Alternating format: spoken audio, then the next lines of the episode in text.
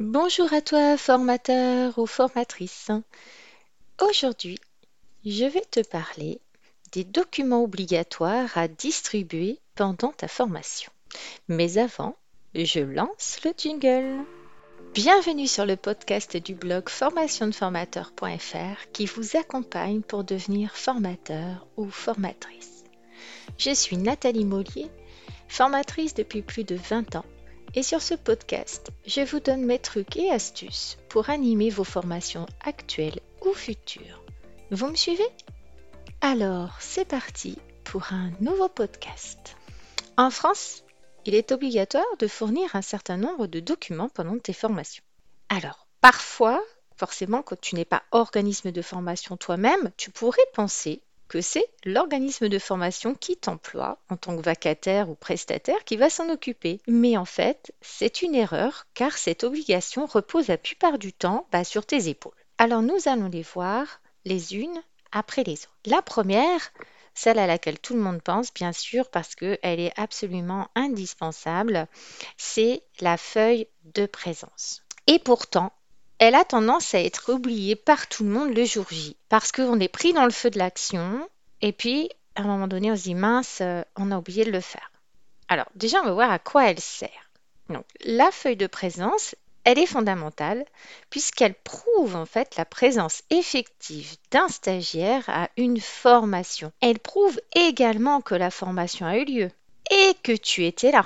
Donc l'entreprise cliente de l'organisme de formation, que ce soit toi ou un autre organisme qui te fait travailler, elle est ainsi certaine, cette entreprise, que les personnes inscrites sont bienvenues pendant ta formation. Parce que comme ça, l'OPCO, par exemple, qui prend en charge euh, les frais de la formation, alors complètement ou pas complètement, ça c'est un autre problème, pourra aussi rembourser et donc demandera, exigera la feuille de présence. Il faut que tu penses bien sûr à la signer, toi, à l'endroit réservé pour le formateur. Donc bien sûr, elle peut être au format papier ou au format électronique. Moi, bien évidemment, j'utilise les deux en fonction des situations. Euh, en format électronique, j'ai souvent Bienvenue Formation, notamment avec Germe. Mais certains organismes, en fait, euh, te prévoient d'autres systèmes. À toi de vérifier avant comment ça marche pour le jour J, ne pas te retrouver coincé, bien sûr. Pense également que certains organismes de formation ne te pas si la feuille de présence n'a pas été distribuée et signée. Alors pense-y parce que ça peut te poser quand même quelques problèmes rétroactivement en fait quand les stagiaires ne sont plus en face de toi, ça devient compliqué de récupérer leur signature. Alors, comment on va s'y prendre? Donc au début de chacune de tes journées de formation, il faudra penser à distribuer la feuille de présence et à la faire signer par chaque stagiaire. Il faudra souvent la redistribuer en début d'après-midi afin de faire signer les gens l'après-midi également, puisque la particularité des feuilles de présence pour l'instant en France, c'est qu'il faut signer le matin et l'après-midi. Alors certains vont signer dès le matin pour l'après-midi sur une feuille papier. Ce n'est pas possible sur, bien sûr, les, les, applications que tu as sur ton téléphone ou sur les outils dématérialisés. Par exemple, pense bien sûr, si c'est dématérialisé, à télécharger l'application sur ton smartphone avant. Hein, sous peine, enfin avant le jour J, hein, sous peine de gros bugs techniques, bon, parce qu'il faut souvent l'activer avant le démarrage de la journée.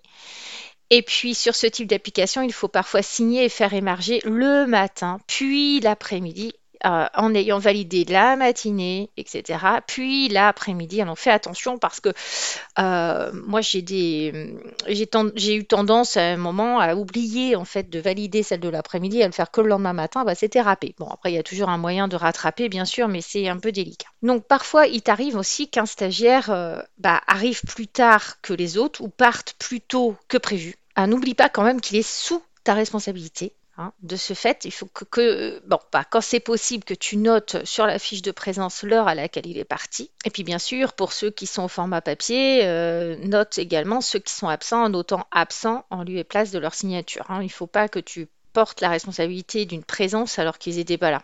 Donc, bah, moi, je te conseille d'attendre plutôt que de parler hein, lorsque la feuille de présence circule, parce que ça permet aux stagiaires de prendre le temps de discuter un peu avant que la formation démarre. Et puis, pendant ce temps, tu peux évacuer un peu ton stress, euh, euh, par exemple en utilisant une respiration, euh, une cohérence cardiaque, une respiration lente, tout ça pour avant de te jeter dans le bain aussi. Et si c'est sur ton smartphone, par exemple, bah, ça permet, euh, ça te permet de circuler au milieu de tes apprenants et puis euh, de euh, finalement aller au contact assez facilement de façon sympathique. Tu verras, c'est assez intéressant. Moi, je trouve que c'est pas mal quand même. Mais il faut pas oublier de le faire, bien sûr.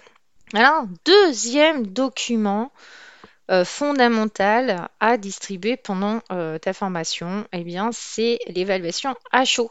Alors, comme c'est un sujet euh, quand même très important, l'évaluation à chaud, ben, j'ai consacré un article euh, complet à ce sujet. Et puis un jour, il sera au format podcast aussi.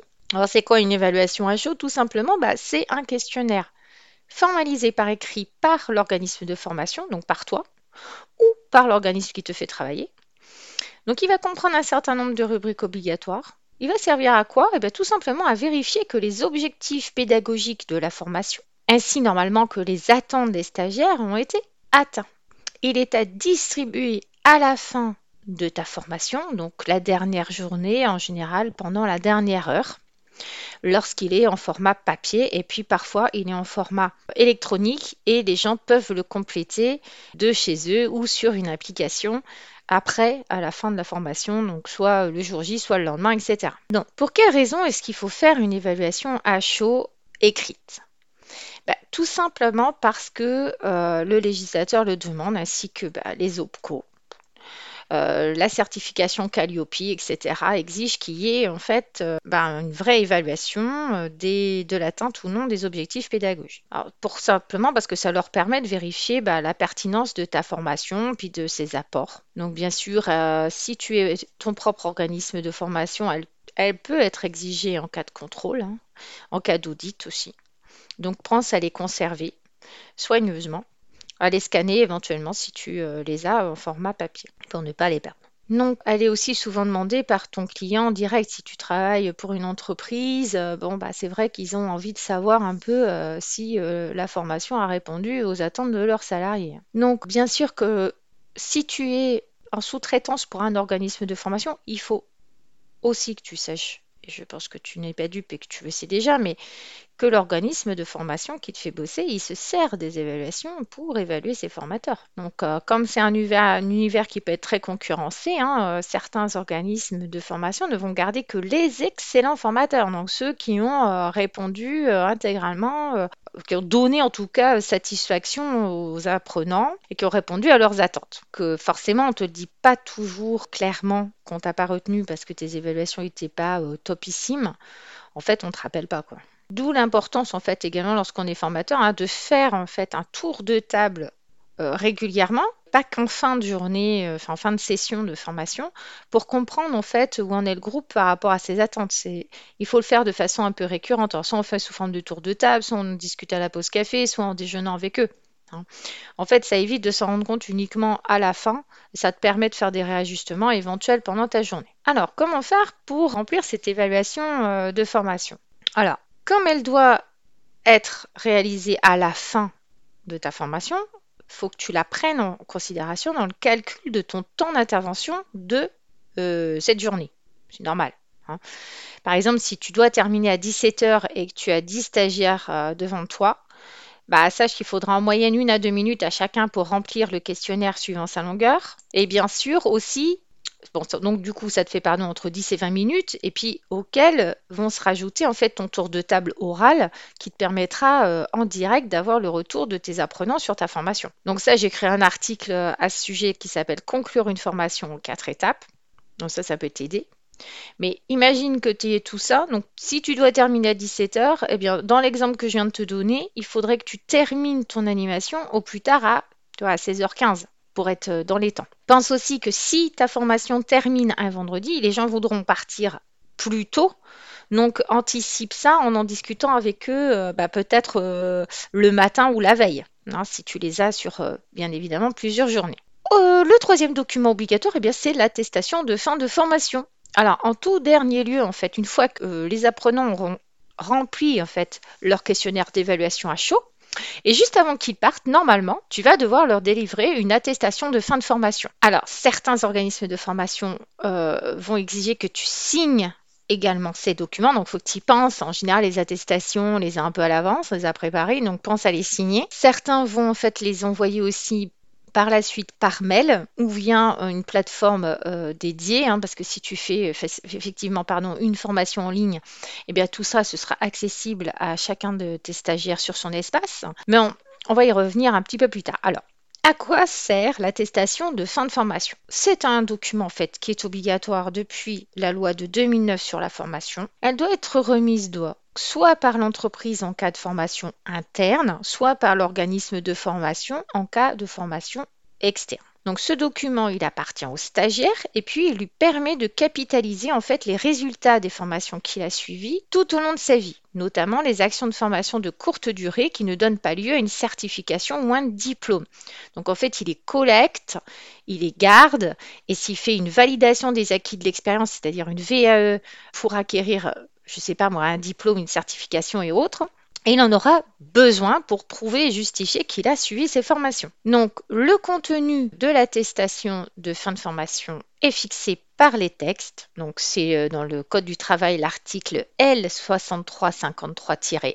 Donc qu'est-ce qu'on va y mettre? Eh bien les objectifs pédagogiques de la formation, forcément exprimés de manière opérationnelle, donc c'est les objectifs dits opérationnels, la nature de la formation, sa durée et puis les résultats de l'évaluation des acquis de la formation. Alors, comment faire? Eh bien, tout simplement avant que les gens quittent définitivement la salle, quand tu les salues, tu leur dis au revoir, machin, etc. Parce que euh, comme tu es un formateur compétent, euh, tu n'es pas en train de ranger ton matos, tu, vois, tu, es euh, toujours là, souriant, et puis tu les salues, et eh bien tu remets à chacun son attestation de formation physique, bien sûr, attention, elle est nominative, hein, si elle est remise physiquement. Et puis aujourd'hui, avec la dématérialisation des documents, et puis bien évidemment les formations en ligne, ou le e-learning, elles sont de plus en plus, en fait, tout simplement accessibles en ligne, dématérialisées. Donc, tu n'auras plus à les remettre euh, en main propre dans certains cas, mais renseigne-toi bien avant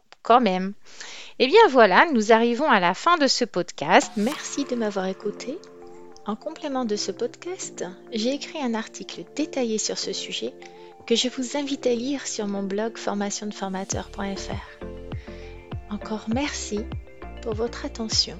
Je vous dis à bientôt pour un prochain podcast du blog formationdeformateur.fr.